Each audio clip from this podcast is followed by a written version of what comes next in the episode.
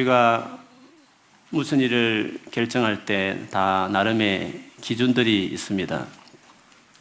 대학을 택하고 전공을 결정할 때도, 그리고 졸업하고 직장을 선택할 때도, 또 사업을 해도 뭘 할지 나름 기준을 가지고 다 결정합니다.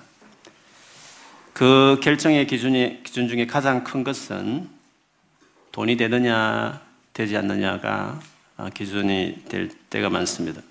심지어 결혼 배우자를 택할 때도 이것이 중요할 때 있습니다. 이것을 무시할 수는 없지만 그것이 제일 중요한 기준이 되면 안 되지 않습니까? 결혼 배우자는 진짜 나를 사랑하고 또 내가 사랑하는 사람이 되어야 하지 않겠습니까? 생활력이 있는 사람인가를 보는 것은 당연하지만 그렇다 해서 그것이 가장 중요한 이유는 될 수 없지 않겠습니까? 중요한 기준이 되어야 될 것은 나와 잘 맞느냐, 그것이 아마 가장 중요한 기준이 될 것입니다. 전공이, 그 직업이, 그 사업이, 그리고 그 배우자가 내게 잘 맞는 사람이냐 하는 것입니다. 내가 살아가면서 가장 많은 에너지와 가장 많은 시간을 들이는 그 일에 만일에 돈만 보고 살아간다면 돈은 많이 벌 수 있을지 모르겠지만 그 많은 에너지와 시간을 들인 만큼 얼마나 괴로운 시간이 될 수 있겠습니까? 음악을 좋아하는 사람이 그것으로 먹고 살 일이 안 되면 투잡을 뛸 수는 있지만 그러나 음악은 포기할 수 없는 거 아닙니까? 그것이 내 삶의 중요한 보람이 되는 일이니까요.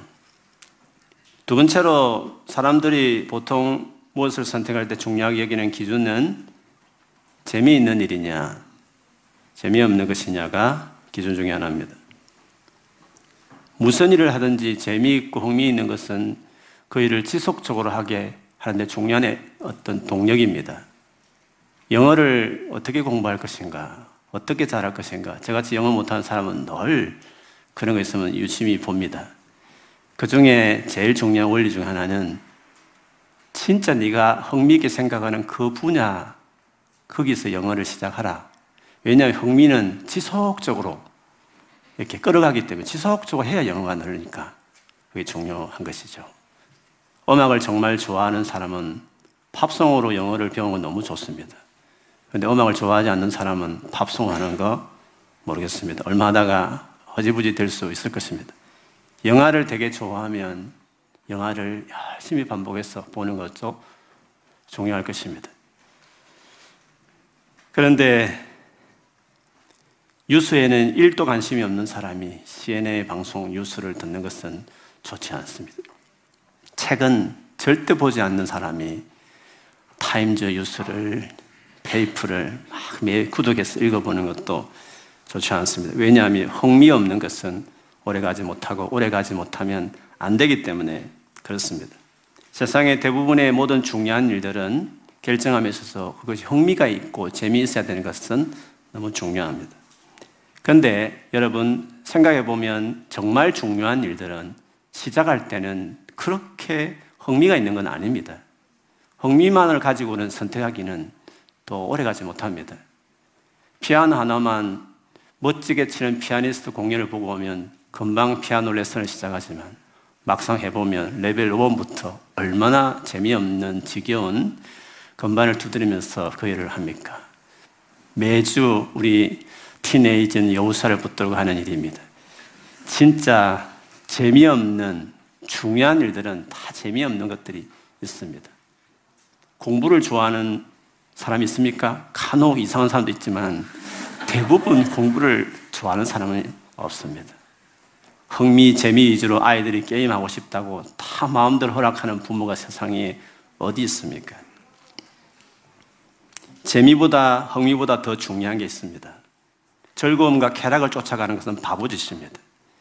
보람이 있는 일이냐, 그것이 그것이 보람이 있는 일이냐가 중요한 기준이 되어야 됩니다. 보람 있는 일은요, 마음 깊은 곳에 나오는 기쁨이 있습니다.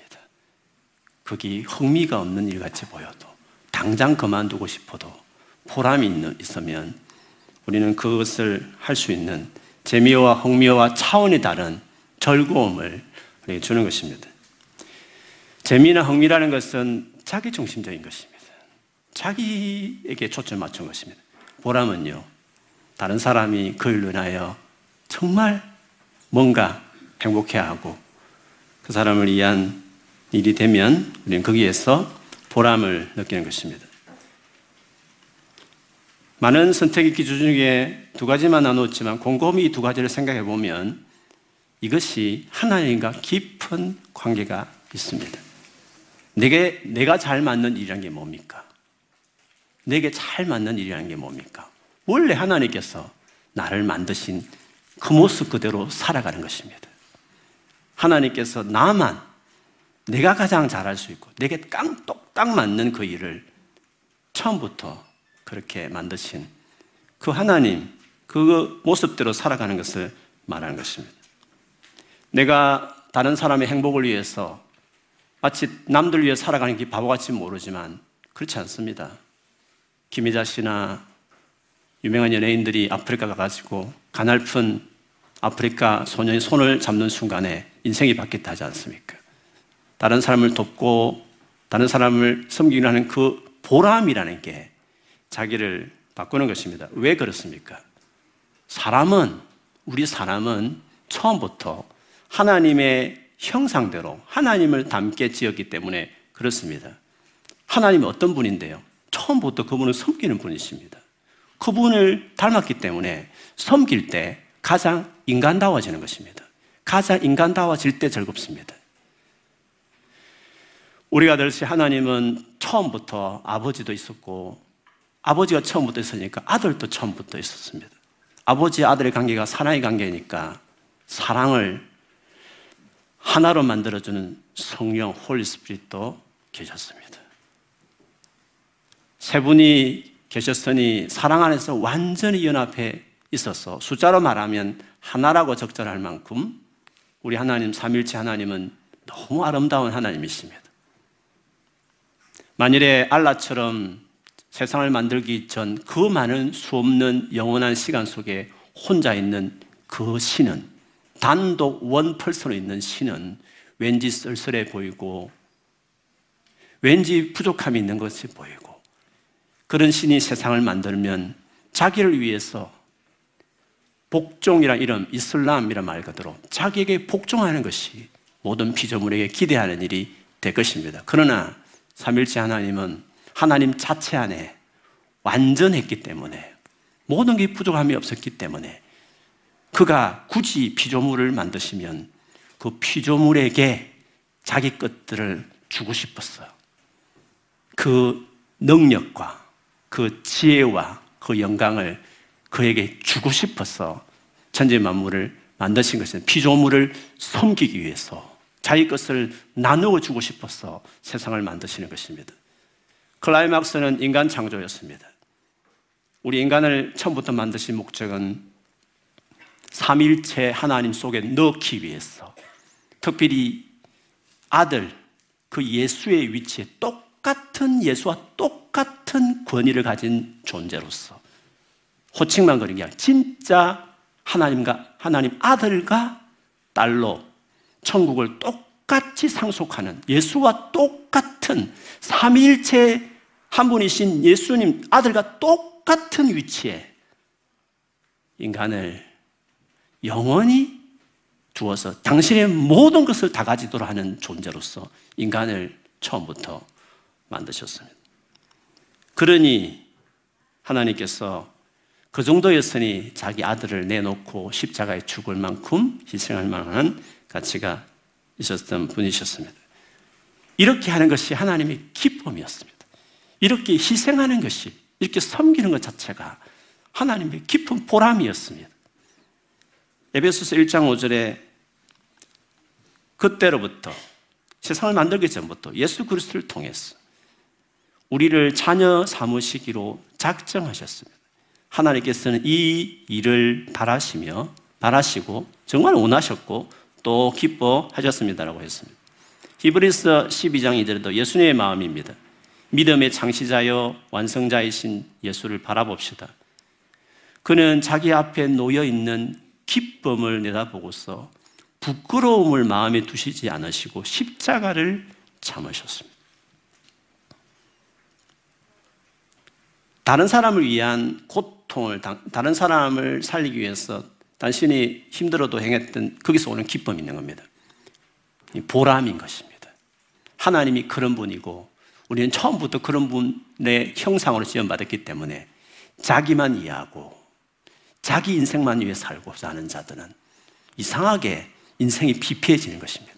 그러나 하나님 형상도 처음부터 우리는 그렇게 지었기 때문에 다른 누군가를 위해서 희생하고 누군가를 살리고 할 때 나는 힘들고 어렵지만 거기서 깊은 보람이, 즐거움이 나오는 것입니다. 그래서 우리 그리스도인들은 세상을 살아갈 때 그걸 선택하는 기준들이 완전히 달라야 하는 것입니다. 돈이 되느냐, 그것이 재미있느냐, 그 기준으로 그리스도인들은 살지 않습니다. 그래서 믿음을 갖는다는 것은, 제대로 그리스도인답게 살아간다는 것은 세상 사람들 보기에 다 이상한 것입니다. 그들을 보기에는 그것이 어리석게 보이고 너무 심취하는 것든 위험한 것처럼 오히려 경계하기도 하는 것입니다. 그리스도인을 산다는 것이, 하나님의 백성으로 산다는 것이 세상의 기준을 보기에 얼마나 이게 어리석게 보이는가 하는 것은 다니엘서를 통해서 잘 나타납니다. 다니엘서는 하나님의 백성이 세상에서 어떻게 살아갈 것인지에 대해서 기록한 책입니다. 주 독자는 바벨론에서 포로로 끌려갔습니다. 제국이 바뀌었습니다. 그래서 페르시아 제국이 되었을 때 다시 귀환하고 돌아옵니다. 돌아온 그들이 예수님 태어나기 전 백팔십 년 전에, 정확하게 말하면 백팔십육 년, 칠 년 전에, 그때 돌아온 그들이 엄청난 박해를 받는 시대가 있었습니다. 그 박해는 다니엘서를 설교하면서 계속 나누듯 셀루쿠스 왕조, 안티오쿠스 사세란, 에피파네스에 의해서 일어난 일이었습니다. 이 사람은 자기가 다스리는 모든 식민지 나라를 헬라화하고 싶었습니다.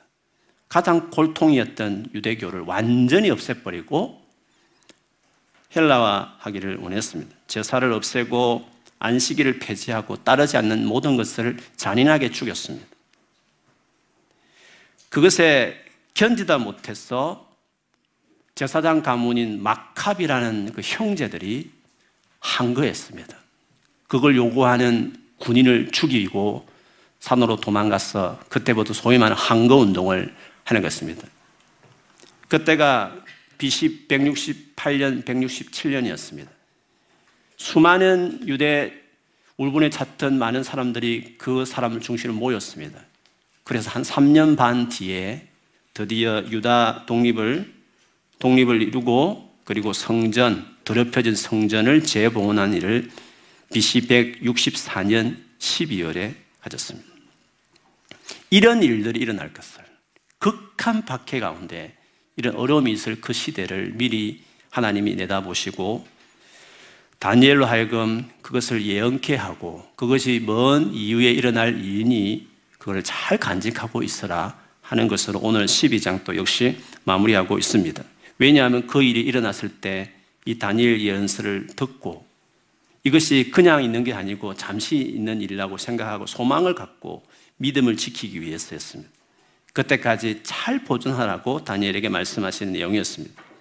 일 절부터 사 절까지를 보면 유다 백성들을 지키는 미가엘 천사장이 등장합니다. 좋은 일같이 보일 수 있는데 이상하게도 이스라엘 나라가 생긴 이후로 가장 큰 환난을 겪게 될 것이라고 했습니다. 많은 사람이 죽어갔습니다. 그런데 점프해서, 시간을 점프해서 마치 예수님 재림 이후에 일어난 부활 사건으로 점프합니다. 그때 죽었던 자들, 믿음을 지키면서 끝까지 순교했던 많은 자들, 그들은 살아나서 영원한 생명을 얻지만 믿음을 버린 자들은 영원한 수치를 당하게 될 것을 이야기하고 있습니다. 이 같은 말씀은 이 다니엘서 책을 직접 필요로 했던 그 시대 사람뿐만 아니라 모든 시대의 신구약을 통틀어서 하나님 백성으로 살아가는, 하나님 백성답게 살아가는 자들이 수많은 어려움을 겪는 그들에게 동일하게 주시는 말씀이기도 합니다. 그래서 예수님께서도, 그래서 바울도 다니엘서의 이 상황을 그대로 인용하시면서 말씀하신 것이기도 했습니다. 분명히 그리스도인으로 산다는 것은 돈을 따지고 흥미를 따져서는 절대 그리스도인 삶을 살 수 없기 때문에 그리스도인 삶이 뭔지, 사는 것이 무엇인지를 이 다니엘서를 통해서 가르치는 것입니다. 그래서 부활과 영원한 삶까지 내다보면서 끝까지 믿음으로 살아가라, 그것을 가르치는 것이 다니엘서 같은 것입니다. 그러니 하나님의 백성으로 이 세상에 살아간다는 자체는 힘든 것입니다. 그래서 이런 어려움을 만나게 되면 많은 사람들은 생각을 합니다. 어떻게 이런 일이 일어났을까? 어떻게 될 것인가? 그래서 오늘 본문 사 절에 보면 이 지식을 얻기 위해서 왔다 갔다 분주하게 돌아다니는 사람들이 있을 것이라고, 그때를 위해서 간직하라고 이야기를 했습니다. 이런 어려운 일이 생기게 되면 자연히 우리 사람들은 시기를 관심을 갖게 됩니다. 언제 동안, 얼마간 이런 일이 일어날 것인가 하는 것이죠. 그래서 그 이야기를 오 절 이하에 하고 있습니다. 하나의 환상의 장면이었는데 이 환상을 받았을 때가 티그리스 강에 다니엘이 있었을 때입니다. 십 장부터 사실 시작된 이야기였습니다. 십 장, 십일 장, 십이 장은 한 세트입니다. 티그리스 강을 보니까 오른쪽 왼쪽 좌우에 사람 같은 모양을 한 천사가 있었고, 그 강 위에, 오늘 성경에 보면 모시오시라 했지만 옛날 성경은 세마포 오시라 해서 예수님, 예수께서 거기에 서 계셨습니다. 그 한 천사가 그 예수께 여쭈죠.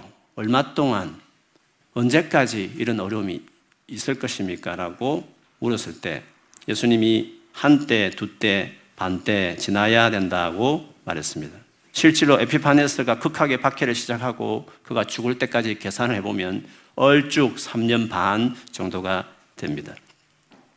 다니엘은 이것이 이해가 잘 되지 않아서 주님, 우리 세번역에는 천사님 이렇게 했지만 원문으로 그냥 주님이 맞습니다. 그리고 사실은 그 중간에 서 계신 예수께 질문하는 것이기도 하는 것이 더 옳습니다. 이 모든 일의 결과가 어떻게, 어떻겠습니까? 어떠하겠습니까? 라고 묻습니다. 시기는 무엇이며 결과는 어떤 것이며, 이것이 어려움을 당하는 어떤 예언 앞에서 늘 궁금한 질문이기도 합니다. 그러나 주님은 다니엘에게 더 보충 설명을 하지 않고 단지 이 다니엘서를 이 일이 일어날 때까지 잘 간직하라고만 반복해서 이야기했습니다. 그러나 이어서 십일 절, 십이 절에 보면 그 시간을 언급합니다.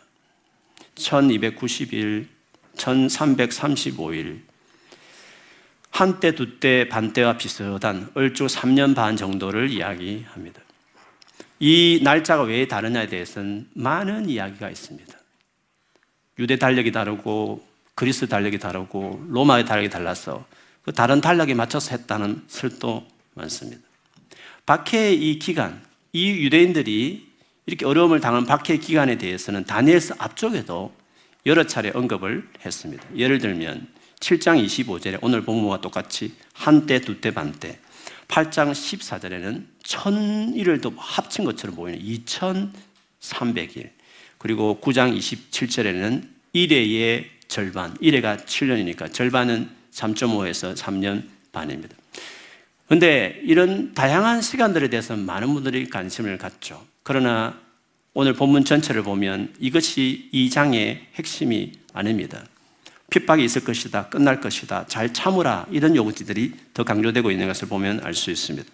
그럼에도 몇 차례 언급했지만 세대주의자들은 이것을 가지고 예수님 재림 직전, 여러분 흔히 들을 만한 삼 년 반 대환란에 대한 구절로 해석합니다. 그리고 이어서 예수님이 재림하셔서 천년 동안 세상을 다스린다고 이야기합니다. 여기서 약간의 시간 차이들은 천년왕국을 준비하기 위해서 소요되는 시간들이라고 소설을 써서 이야기하기 시작합니다.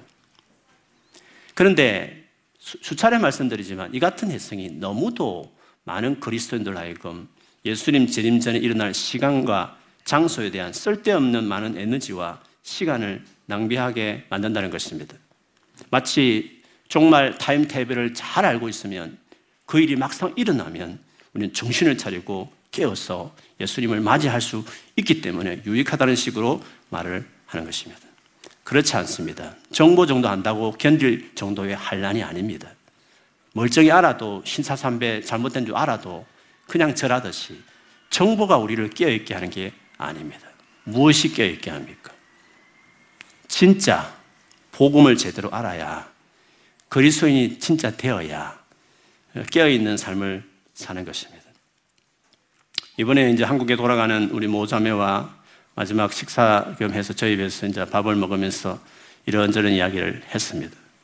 한 일 년 반 정도 저희 교회에서 출석했는데 한국에 있을 때는 또 부모님 따라 교회도 가고 했지만 과연 런던 가면 이 아이가 교회라도 갈까 싶을 정도로 부모가 걱정을 했다고 그럽니다.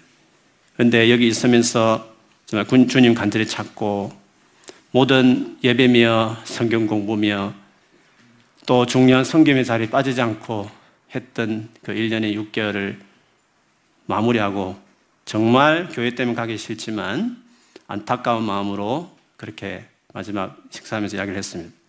부모님하고 대화를 하면 부모님이 준 목사다. 너는 목사 같다. 이렇게 이야기를 한다고 했답니다. 감사한 일이 아닐 수가 없죠.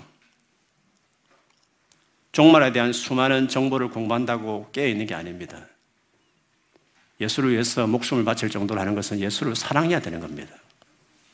그래서 예수를 사랑하게 하는 복음, 복음을 깊이 들으면, 계속 들으면 그래서 내 비잉, 내 존재 자체가 진짜 예수를 아는 사람이 되어야 우리는 어떤 어려움이라도 이겨낼 수 있는 사람이 되는 것입니다.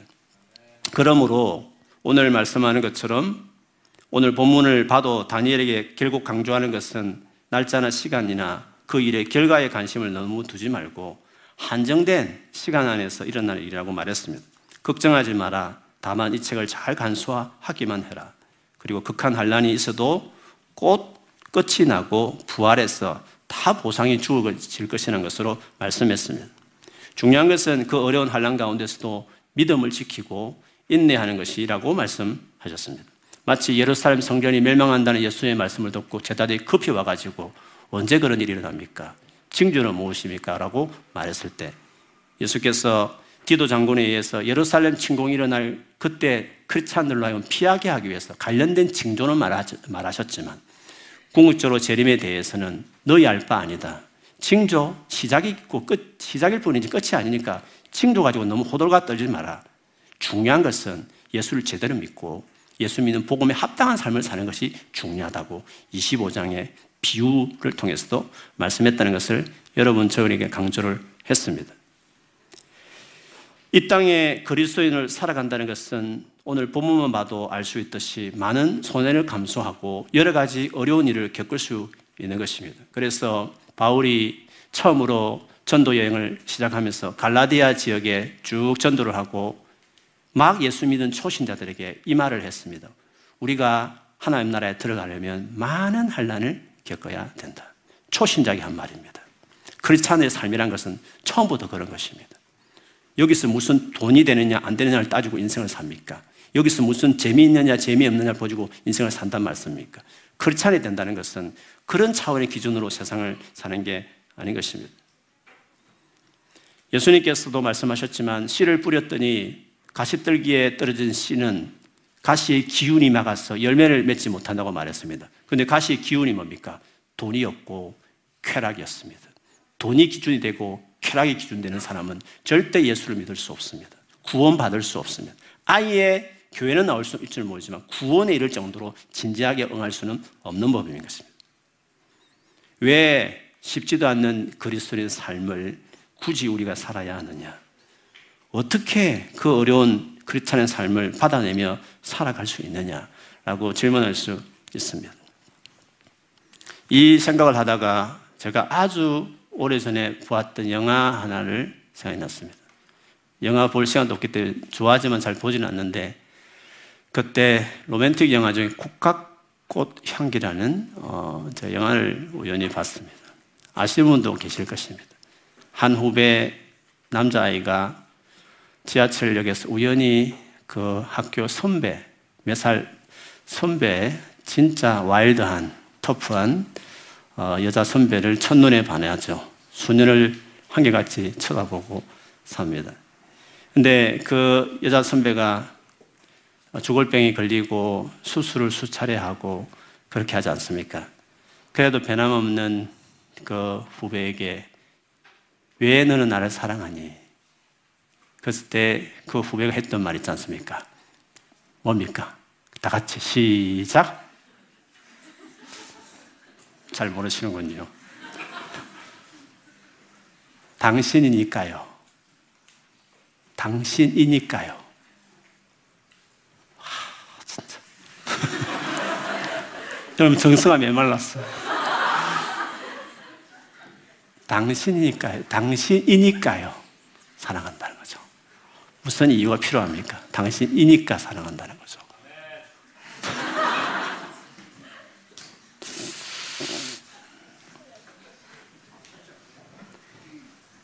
우리가 세상에서 그렇게 많은 손해를 보고 세상의 즐거움보다 힘든 일이 그렇게 많은데도 그리스도인을 살아가는 것은 하나님을 사랑하시기, 하나, 사랑, 하나님을 사랑하기 때문에 그렇게 사는 것입니다. 빛을 보고 왜 비추이냐고 물어보면 그 빛이 대답을 한다면 빛이니까요. 빛이니까. 그냥 비추는 것입니다. 라고 이야기할 것입니다. 한 가지 예를 든다면 토요일에 길거리에서 전도를 하면 얼마나 많은 사람들이 예수를 믿습니까? 그렇게 해서 교회에 오는 사람이 얼마나 됩니까? 라고 효과를 물어볼 수 있는 분이 효과가 있습니까? 경제 논리로 효과가 있으면 하고 효과가 없으면 안 하듯이 매사를 효과를 가지면서 먹기도 합니다. 더구나 낯선 사람에게 다가간 것도 얼마나 뻘쭘하고 별로 관심이 없을 종교적인 이야기를 한다는 자체가 얼마나 부담이 되겠습니까? 그런데도 왜 우리가 전도를 해야 합니까? 효과를 생각해서 합니까? 그게 쉬운 일이냐 어려우냐 그것이 기준이 돼서 우리가 해야 될 것을 결정합니까? 예수님을 사랑하니까 예수님을 만나면 인생이 완전히 바뀌니까 빛이니까 빛을 비추듯이 그게 당연한 것이니까 그냥 이야기하는 것이고 효과를 따지지 않고 어렵냐 쉽느냐를 따지지 않고 그게 너무 당연한 것이니까 복음을 전한 것입니다. 하나님께서 자기 아들을 십자가에 죽게 하셨습니다. 믿으십니까? 그 예수만 믿으면 어떤 죄인도 어떤 상처가 있어도 다 구원받고 조금 전에 말했던 하나님 레벨에 들어갑니다. 하나님의 모든 것을 다 가지는 사람이 될 정도 자녀가 될 수 있습니다. 예수를 믿으면 그렇습니다. 그러면 예수를 믿으려면 누가 복음을 전해야 되는 거 아닙니까? 복음을 전하지 않으면 어떻게 됩니까? 그걸 듣지 못하면 어떻게 됩니까? 예수의 죽음이 다 쓸데없는 게 되는 겁니다. 그 실컷 죽어줬는데 그 죽음이 아무 소용이 없게 되는 것입니다. 예수의 십자가 죽음과 맞먹을 정도로 그 예수를 믿도록 전해주는 전도는 너무 중요한 것입니다. 그래서 하나님은 말 잘 듣는 천사에게 그 일을 완전히 위임할 수도 있지만 아니, 당신이 혼자서 그 중요한 일을 당신의 아들의 죽음이 완전히 헛되게 될 수 있는 마지막 그 소식을 전하는 그 일을 당신 혼자서 끝낼 만도 한데 이 중요한 일은 이 영광스러운 일은 온 우주를 통틀어서도 가장 놀라운 일이고 영원한 시간을 다 종합해도 가장 놀라운 이 십자가에 자기 아들을 내어놓으셔서 믿으면 구원받는 이 사건은 내 사랑하는 아들과 딸들과 하고 싶다. 아무리 늦어도 이 영광스러운 일은 천사에게도 줄 수도 없고 내 혼자 하기도 너무 아까운 일이고 이 일의 주인공이 된 내 사랑하는 아들과 딸과 이 일을 내가 하고 싶다. 이 영광을 나는 우리 아들과 딸들에게 주고 싶다. 전도는 사명 정도가 아닙니다. 영광스러운 일인 것입니다. 그걸 아니까 그냥 하는 것입니다. 그리고 교회적으로 모두가 이 중요한 전도를 다 한 번씩 경험할 수 있도록 할 수 있는 좋은 프로그램이 뭐가 있습니까? 온 교인이 가장 편하게 전도를 경험할 수 있는 좋은 프로그램이 있으면 저에게 한번 말씀해 주세요. 온 교인이 자유롭게 편안하게 할 수 있는 전도를 경험할 수 있는 이 중요한 일을 그 사랑을 몰라도 할 수 있도록 자리를 제공할 수 있는 좋은 프로그램이 있으면 말씀해 주세요. 초청 잔치를 해볼까요? 얼마나 많은 에너지가 드는데요. 아무나 쉽게 항상 할 수 있는 가장 손쉽게 교회적으로 이 중요한 전도를 경험할 수 있는 방법이 그리전도 말고 있으면 한번 말씀해 주세요. 그게 전부라고 생각하지 않습니다. 절대로 전부라고 생각하지 않습니다. 가장 좋은 거는 여러분이 말하듯이 관계전도라고 생각합니다. 그러나 그거는 여러분이 전도죠. 여러분이 다 개개인이 하는 거죠. 교회적으로 하는 게 뭐가 있습니까? 관계적 전도를 교회적으로 프로그램할 수 있습니까? 얼마나 또 에너지가 소모되겠습니까? 가장 쉽게 이 영광스러운 일을 모든 성도들이 힘들어하는 줄 알면서도 너무 영광스러우니까 하는 것입니다. 그리스도인은 효과가 있는지 없는지, 그것이 재미있는지 없는지가 무슨 일을 해야 할지를 결정하는 기준이 아닙니다. 그런 일은 그냥 새로운 본능이 되었으니까, 빛이니까 빛을 비추듯이 그게 당연한 본능이 되었으니까 그 본능에 충실하게 살아가는 것뿐인 것입니다. 그러니 존재에 충실한 사람이 되십시오. 그러면 그런 사람답게 살아가는 일이 자연스럽게 일어나는 것입니다. 하나님을, 하나님의 사랑을 받는 자녀가 먼저 되려고 하십시오. 그러면 그렇게 사랑하는 사람들이 하는 거룩한 삶과 놀라운 헌신이 뒤따라오는 것입니다. 빛이 되려고 하십시오. 그러면 어둠을 비추는 삶을 자연스럽게 살아가게 되는 것입니다. 여러분 자신이 되십시오. 그냥 여러분 자신이 그냥 되십시오. 하나님 안에서 그 사랑 안에서 세워주셔서 평생에 이익이 되냐 안 되냐, 효과가 있느냐 없느냐 경제 논리로 선택을 하지 말고, 주의 일이라는 것은, 하나님의 사람을 사랑한다는 것은 그렇게 사는 건 아닙니다. 내가 그리스도인이니까, 내가 구원을 받았으니까, 예수님을 사랑하니까, 다니엘서에 장렬하게 순교했던 많은 사람들처럼 모든 시대를 통틀어서 바보같이 계산 없이 어려운 일 하면서 살았던 그 모든 사람들은 본인들이 그런 사람이니까, 그리스도인이니까 효과 없는 일이지만, 바보 같은 일이지만 그리스도인이니까 그리스도인으로 그냥 살았을 뿐인 것입니다. 이런 삶을 살아가는 여러분 되기를 주님의 이름으로 축원합니다. 아멘.